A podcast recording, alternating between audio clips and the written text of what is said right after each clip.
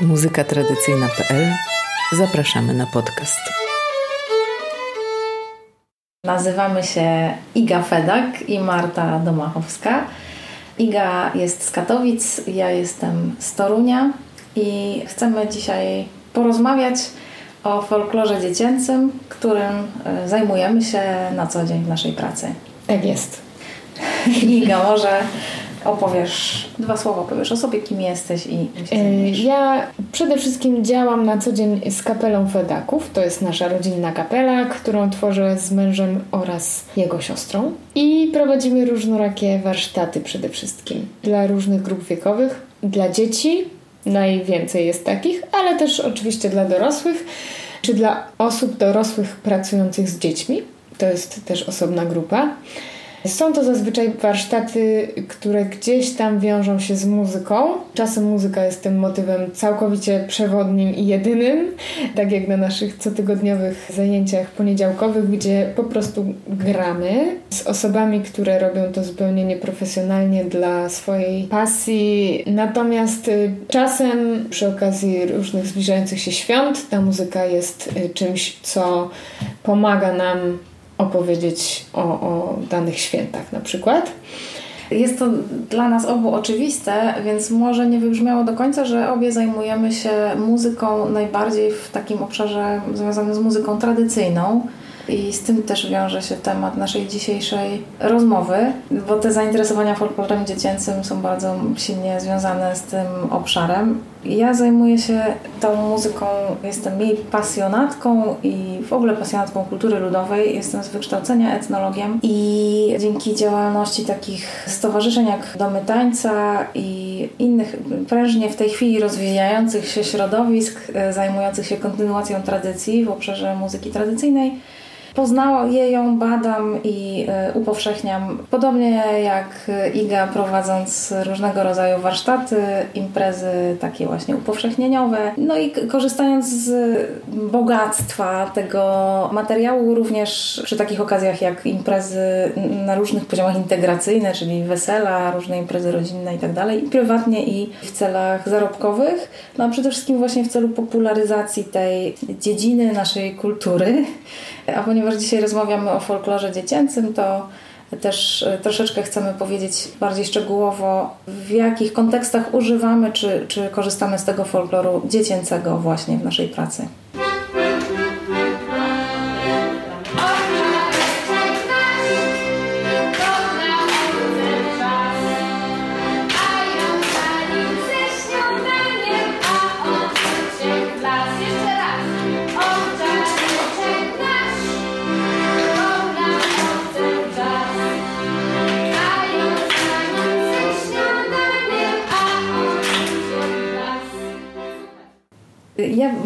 2011 roku pracuję w Muzeum Etnograficznym i ten folklor dziecięcy, który najogólniej możemy określić jako y, różne treści czy teksty kultury tworzone przez i dla dzieci, używam podczas zajęć edukacyjnych. Pracuję jako edukator muzealny i w związku z tym prowadzę zajęcia między innymi dla dzieci y, w formie lekcji muzealnych, y, również dla osób w różnym wieku i we wszystkie te formy edukacyjne staram się wplatać właśnie folklor dziecięcy. Po pierwsze, jako działania umuzykalniające, takie służące też gimnastykowaniu się śródlekcyjnemu czy ruchowi po prostu. One też obrazują, w jaki sposób folklor był częścią życia na wsi, takiego codziennego po prostu, ale też służą jako materiał ilustracyjny na przykład do tematów tych lekcji, czyli na przykład do tematu pracy na wsi i tak dalej. W ostatnich czasach tworzymy także e-lekcje, takie formy bardziej multimedialne i wszędzie tam próbujemy te treści zawrzeć, w praktyce oczywiście.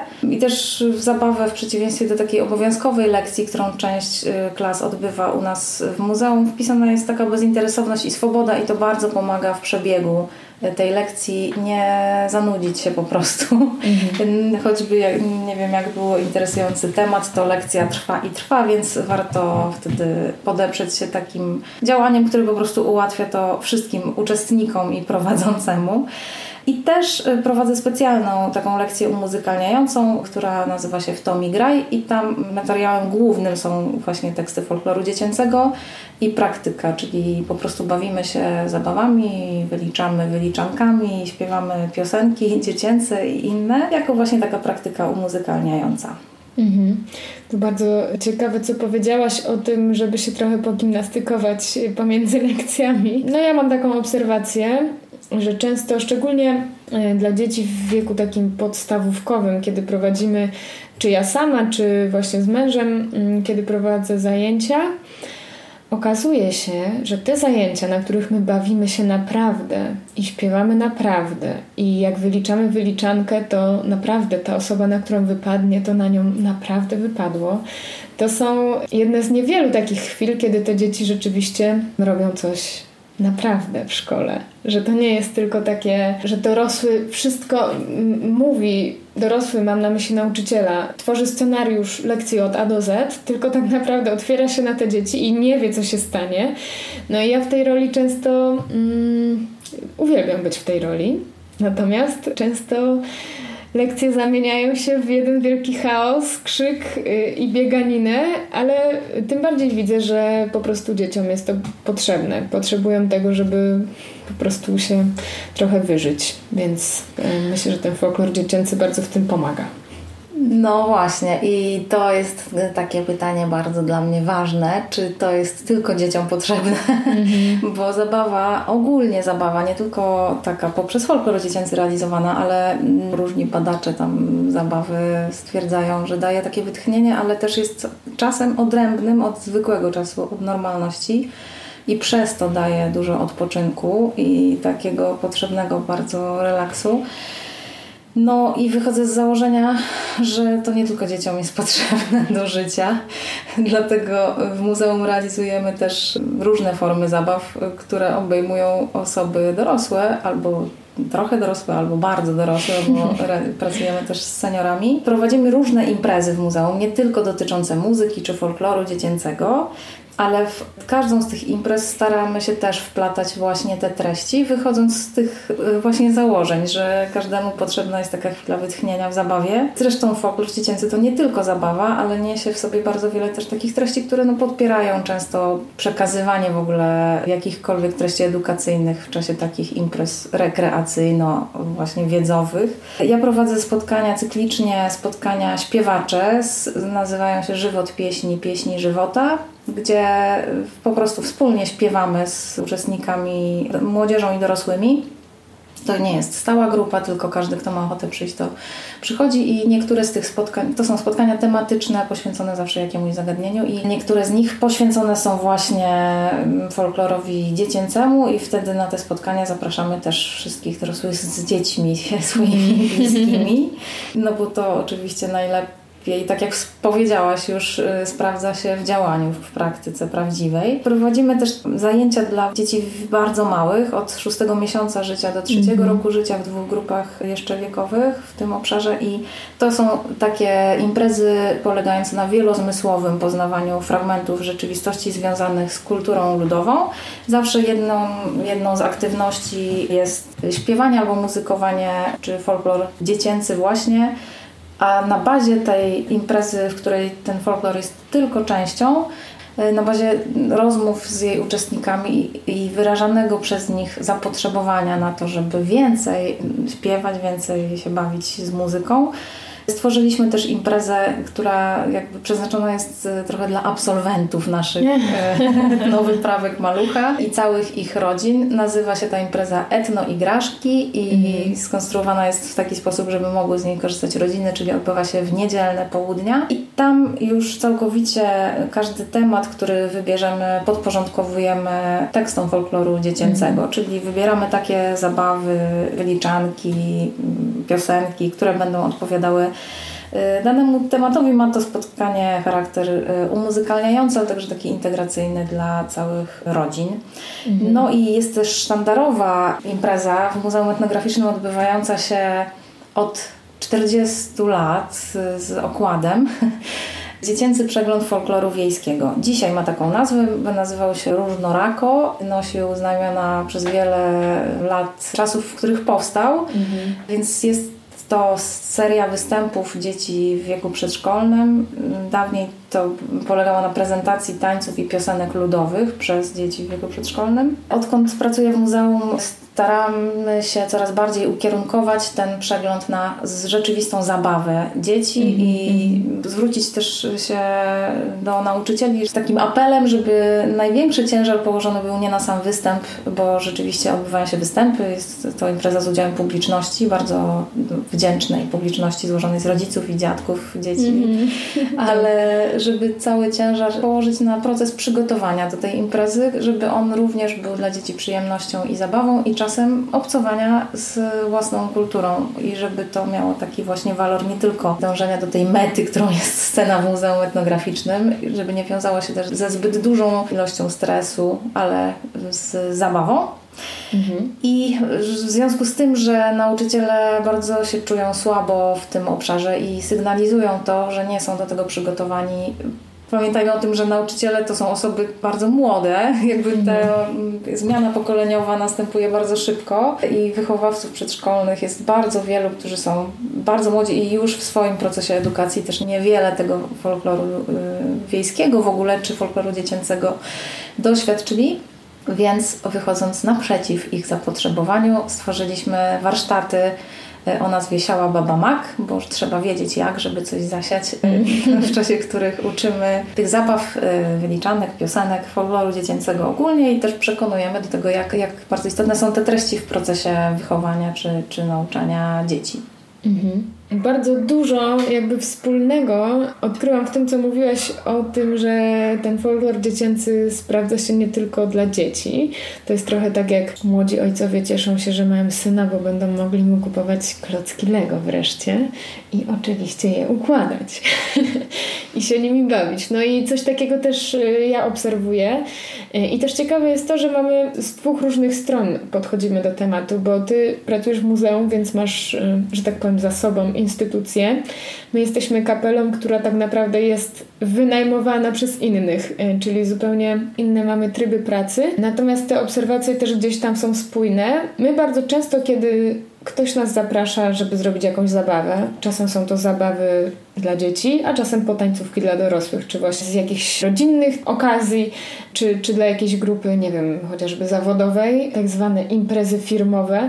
To zdarza nam się po prostu i dla dzieci, i dla dorosłych grać te same zabawy, te same tańce, te same przykłady folkloru dziecięcego, ale nie tylko dziecięcego i Czasem nawet jest tak, że dorośli bawią się lepiej niż dzieci i właśnie to jest to piękno tego dziecięcego folkloru. Tak mi się wydaje. Zdecydowanie się zgadzam i nawet mogłabym chyba powiedzieć, że ja bardzo często traktuję użytkowo ten folklor dziecięcy bo oprócz tego, że pracuję w muzeum, gdzie też traktuję ten folklor y, czy treści z tym związane jako narzędzie do osiągnięcia pewnych celów, jak już wspomniałam, to prywatnie również, y, no, ponieważ pasjonuję się muzyką tradycyjną i często się zdarza, że w świecie, w którym dorośli ludzie chcą się uczyć tej muzyki tradycyjnej, ktoś, jest potrzeba, żeby ktoś zajął też ich dzieci, to też prowadziłam zajęcia dla dzieci podczas taboru w Domu Tańca, między innymi w Sędku na Kielecczyźnie ale też prowadzę warsztaty tańców, podobnie jak Ty, tradycyjnych dla osób dorosłych,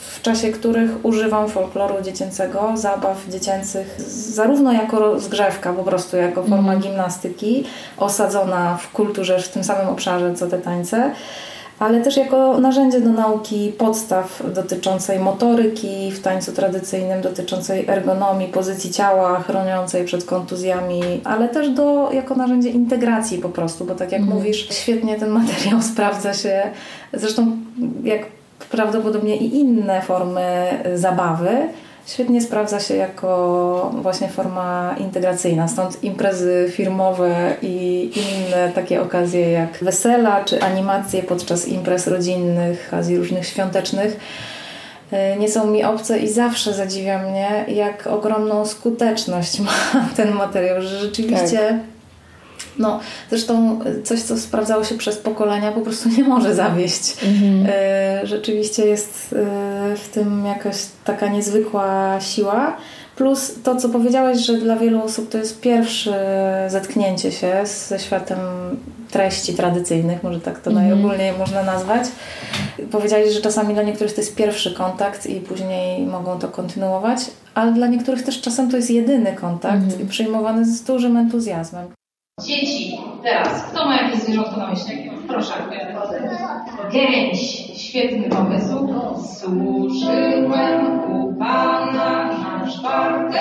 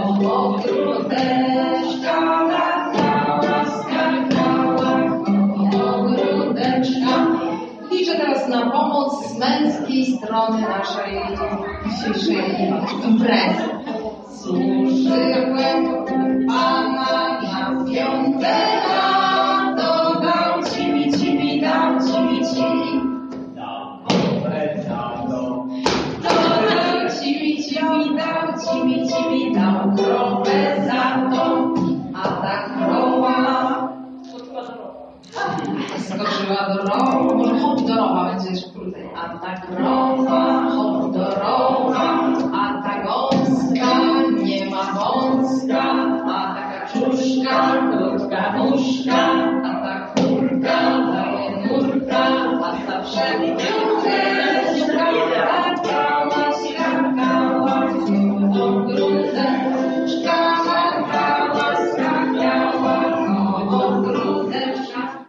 Ja chciałam powiedzieć o takim doświadczeniu właśnie z tych warsztatów, o których wspomniałam, Siała Baba Mak, warsztatów przeznaczonych dla nauczycieli, wychowawców, przedszkoli, animatorów kultury, rytmików, czy po prostu osób pracujących z dziećmi. Zazwyczaj lista na te warsztaty zapełnia się bardzo szybko. Czasami potrzebne są drugie i trzecie edycje, dlatego że rzeczywiście zapotrzebowanie nie tylko tych osób, które przygotowują się do naszego przeglądu, ale w ogóle na używanie tego y, materiału w pracy z dziećmi jest bardzo duże. No i y, początkowo ja się bardzo przygotowywałam tak sumiennie i rzetelnie do przeprowadzenia tych warsztatów, y, gromadząc materiał taki merytoryczny na ten temat, teorie, cytaty, tu Karl Orff, tu Dalcroze, tutaj Soltan Kodaj. Po prostu chciałam opowiedzieć tym dorosłym uczestnikom wszystko, co, co w ogóle wiemy o folklorze dziecięcym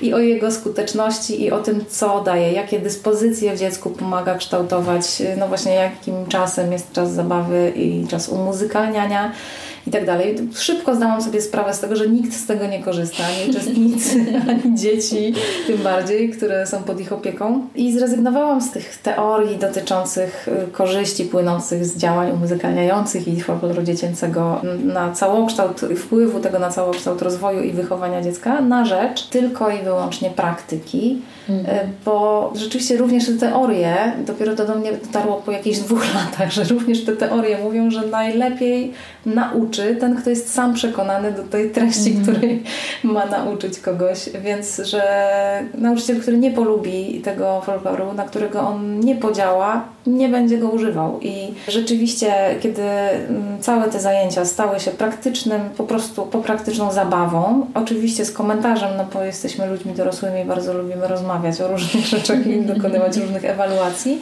ale y, też zaproponowałam uczestnikom, żeby zamiast rozmowy żeby nie przerywać sobie i innym zabawy, na ustawionym nieopodal flipcharcie, czyli na białej tablicy, zapisywali swoje obserwacje co do tego, jakie dyspozycje w dziecku mogą pomagać kształtować te praktyki, które na sobie mm, przepracowujemy, na sobie prze, mm, przezabawiamy się nimi. Tak. No i to jest fantastyczna niespodzianka. To przerosło najśmielsze moje oczekiwania, efekt każdorazowo, każdorocznie.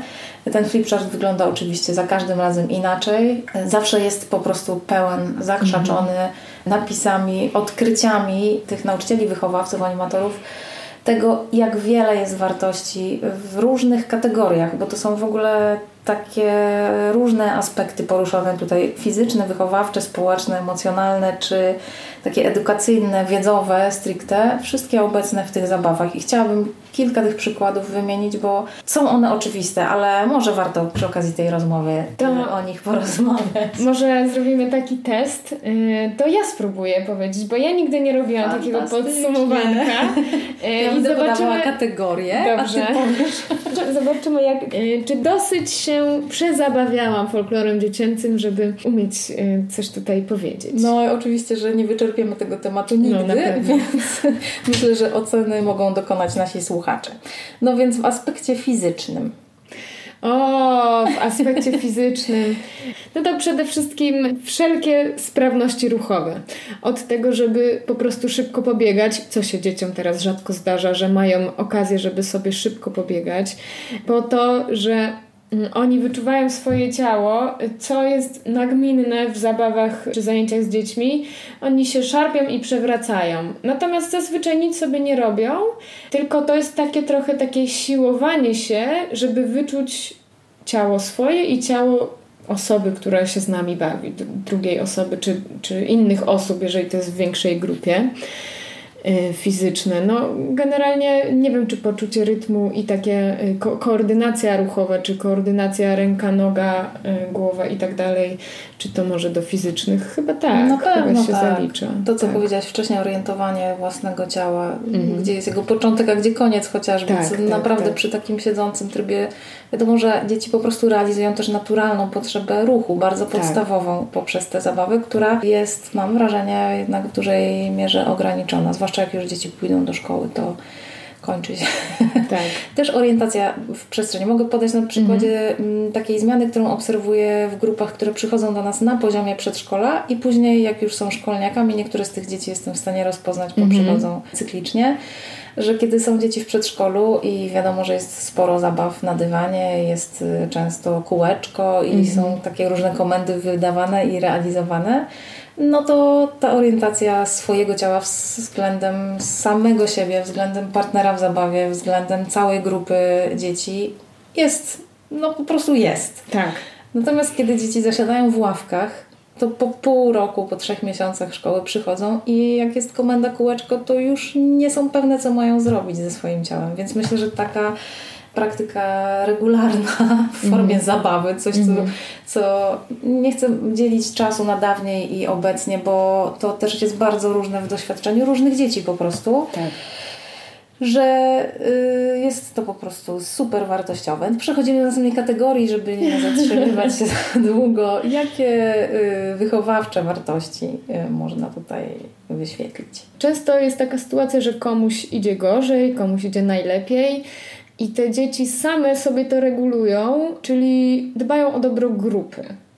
Jeżeli komuś idzie bardzo źle, no nie wiem, ja, ja mam czasem takie zajęcia w bardzo y, mieszanej wiekowo grupie, gdzie takie malutkie dzieci, jeszcze nie mówiące, z taką późną podstawówką bawią się wspólnie, to jak takie malutkie dziecko ma gonić kogoś z późnej podstawówki, to prawie zawsze osoba z późnej podstawówki daje się dogonić po prostu. Y, Ja nie mówię, że dawanie wygrać y, to jest coś super i należy to robić zawsze, bo dzieci świetnie wyczuwają, z kim mogą rywalizować, bo ma to sens, a z kim na tyle nie ma to sensu, że można komuś jakoś tam przyjemność zrobić. Y, Te umiejętności, no nie powiem pracy w grupie, tylko takiego. No płynnie przeszłaś tutaj się. tu dyspozycji o charakterze społecznym, bo No to właśnie, chyba bo ja też tak o to chodzi. chyba trochę nie nie ma co kategoryzować. oczywiście, bo to wszystko współwystępuje razem, ale Tak. na pewno nauka poprzez zabawę, podporządkowywaniu się określonym zasadom, czy to, co wspomniałaś, y, branie na siebie odpowiedzialności za przebieg gry, który jest ważniejszy Mhm. niż jednostkowe odczucia czy chęci lub fochy w danej chwili jest niesamowite. To jest dla Tak. mnie też rodzaj super skuteczności zabawy samej i folkloru dziecięcego, które po prostu pomaga dać ramy tej Mhm. zabawie, ale przy jednoczesnym właśnie takim swobodnym działaniu i bezinteresowności, Mhm. bo to właściwie nie służy niczemu. To Tak. jest po nic. Bawimy się po nic i to jest w tej zabawie najfajniejsze i dzieci i dorośli zresztą też mm, bardzo jakby doceniają to, mm, zachowując się tak jak mówisz, swobodnie. Jeśli chodzi o te społeczne wartości, to ja bym jeszcze mm, wyświetliła takie różne rzeczy, które w dorosłym życiu się później też bardzo przydają, a które już na tym poziomie są niezwykle istotne, czyli no właśnie to, co mówiłaś, nauka współpracy w grupie, taki, mm, jest wiele zabaw dotyczących doboru uczestników i wykluczania Mhm. uczestników, które zachodzi bez histerii, ponieważ odbywa się w formie zabawy i jest jej częścią. Tak, Uczy później Przygotowuje przygotowuje do takich wydarzeń w życiu. Tak. Mhm. Nagradzanie i karanie, czy podporządkowanie się nagradzaniu i karaniu wpisanych w daną Mhm. zabawę, Mhm. wykup fantów, czy sprawiedliwy podział ról, który w zabawach jest dosyć typowy. No a oprócz tego też taka inkulturacja, która pomaga budować własną tożsamość kulturową. Mhm. To są już zupełnie nieuświadomione rzeczy i myślę, że i dla dzieci, i dla dorosłych, Tak. ale to działa. Tak, to tak, jeszcze tak. mamy szufladę emocjonalną, bardzo obszerną. Ta emocjonalna szuflada trochę mi się kojarzy z, no, z tą współpracą w grupie, bo tak jak powiedziałaś, czasem zdarzają się jakieś fochy, ale dzieci to świetnie widzą, że to przeszkadza w zabawie, znaczy przeszkadza, w pewnym sensie zaburza zabawę i starają się po prostu wesprzeć każde emocje między sobą. I to jest w ogóle piękne. Myślę, że też dzieciom współcześnie brakuje takich momentów, gdzie to nie dorosły narzuca, co należy robić, tylko dzieci same się regulują. Alleluja. Tak. I właśnie z tymi emocjami to super działa. Jak ktoś się rozpłacze, ktoś kogoś popchnie i się przewróci, dzieci to świetnie załatwiają między sobą i nie mówią nigdy, znaczy kłamie mówiąc nie mówią nigdy, ale rzadko zdarzają się takie teksty jak nie płacz albo nic się nie stało, tylko wspierają te emocje, jakiekolwiek by one nie były i pomagają sobie z tym poradzić. No a właśnie radzenie sobie z tym sukcesem i porażką, w ogóle z silnymi emocjami w tym kontekście, o którym Ty powiedziałaś, w bezpiecznym, bezstresowym y, z Mhm. kontekście zabawy, w takim środowisku, y, że masz zaufanie, że nikt nie będzie Cię krytykował, w związku z tym y, możesz sobie pozwolić na upust tych emocji i tak dalej, to jest y, niesamowicie ważna lekcja, która później idzie z nami w świat i między ludzi też, co najważniejsze. No i są też te wartości całkiem na wierzchu, one są i nie trudno je zauważyć, edukacyjne czy wiedzowe w zabawach dziecięcych Tak, y, spod znaku mhm. folkloru dziecięcego. To też jest fajny taki pretekst, że nie wiem, w treści piosenki czy w treści rymowanki pojawia się jakieś słowo, zagadnienie czy zjawisko i fajny to jest pretekst do tego, żeby po prostu wyjaśnić dzieciom, jak, jak to dawniej było. Na przykład y, wspomniany już taniec kowol czy taniec szewc, y, no to jest po prostu świetna okazja do tego, żeby porozmawiać o dawnych zawodach. Praczki to też jest Tak. ilustracja doskonała do tego, jak dawniej wyglądało pranie, Życie gdy nie w ogóle, było tak. guzika Tak, tak, tak. pralki. Tak. Jeszcze chciałabym wrócić y, na sekundkę do, do tego, o czym rozmawiałyśmy, o emocjach i tak dalej, o tym, żeby się uczyć o, o sobie, o swoim ciele i nie tylko w tych zabawach. Moim zdaniem, jeżeli dzieci na przykład stają do jakiejś rywalizacji, jest zabawa, rywalizacja czy nie, w każdym razie wszystkich obowiązują te same zasady, to tak na pierwszy rzut oka te dzieci stają w jakiejś tam równości, ale w tych równych zasadach okazuje się, że każdy ma troszeczkę, jest troszeczkę inny po prostu. I to jest cenne też, że dzieci to widzą, że jeden lubi gonić, drugi lubi uciekać, ten jest szybszy, a tamten ma po prostu dobrą strategię. I też dzieci mogą dopasować strategię do tego, jakie są. Doskonała obserwacja. Słyszałam y, jakiś czas temu, kilka lat temu, nie wiem na ile to są jeszcze aktualne badania rynku pracy, które mówią o tym, że najczęstszą przyczyną wypalenia zawodowego jest niedopasowanie zadania do pracownika. I tu myślę, że znajomość własnych właśnie dyspozycji, kwestii związanych z wolą po prostu, co chcemy robić, w czym jesteśmy dobrzy, w czym dobrze się czujemy, no to jest niezwykle ważna nauka i bez działania, które może to sprawdzić, tego po prostu o sobie nie wiemy. Bardzo dziękujemy za uwagę Musimy chyba skończyć tą rozmowę, bo ona mogłaby się ciągnąć i ciągnąć, ale nie chcemy zostawiać nikogo, kto nas słucha bez y, takich praktycznych wskazówek, zwłaszcza jeśli niektórzy z Was mają z tym tematem, z, mm, stykają się z nim po raz pierwszy albo drugi. Chciałybyśmy polecić jeszcze źródła, gdzie tych zabaw dzięki którym tych zabaw można się nauczyć, gdzie je można zobaczyć, posłuchać albo obejrzeć nawet na wizji, albo o nich poczytać, ale postaramy się umieścić je w opisie do tego podcastu i obiecujemy, że to będzie bardzo emocjonująca podróż bez końca. Oj, bez końca. Naprawdę bez końca. Bardzo dziękujemy. Mam chusteczkę haftowaną, wszystkie cztery rogi. Kogo kocham, kogo lubię, rzucę mu pod nogi. Tej nie kocham, tej nie lubię, tej nie poszanuję, a chusteczkę haftowaną tobie podaruję. Takie była, takie, takie kółka robiło i się tak śpiewa. Kółko nam się rozsypało, cztery grosze kosztowało, a my wszyscy bęc.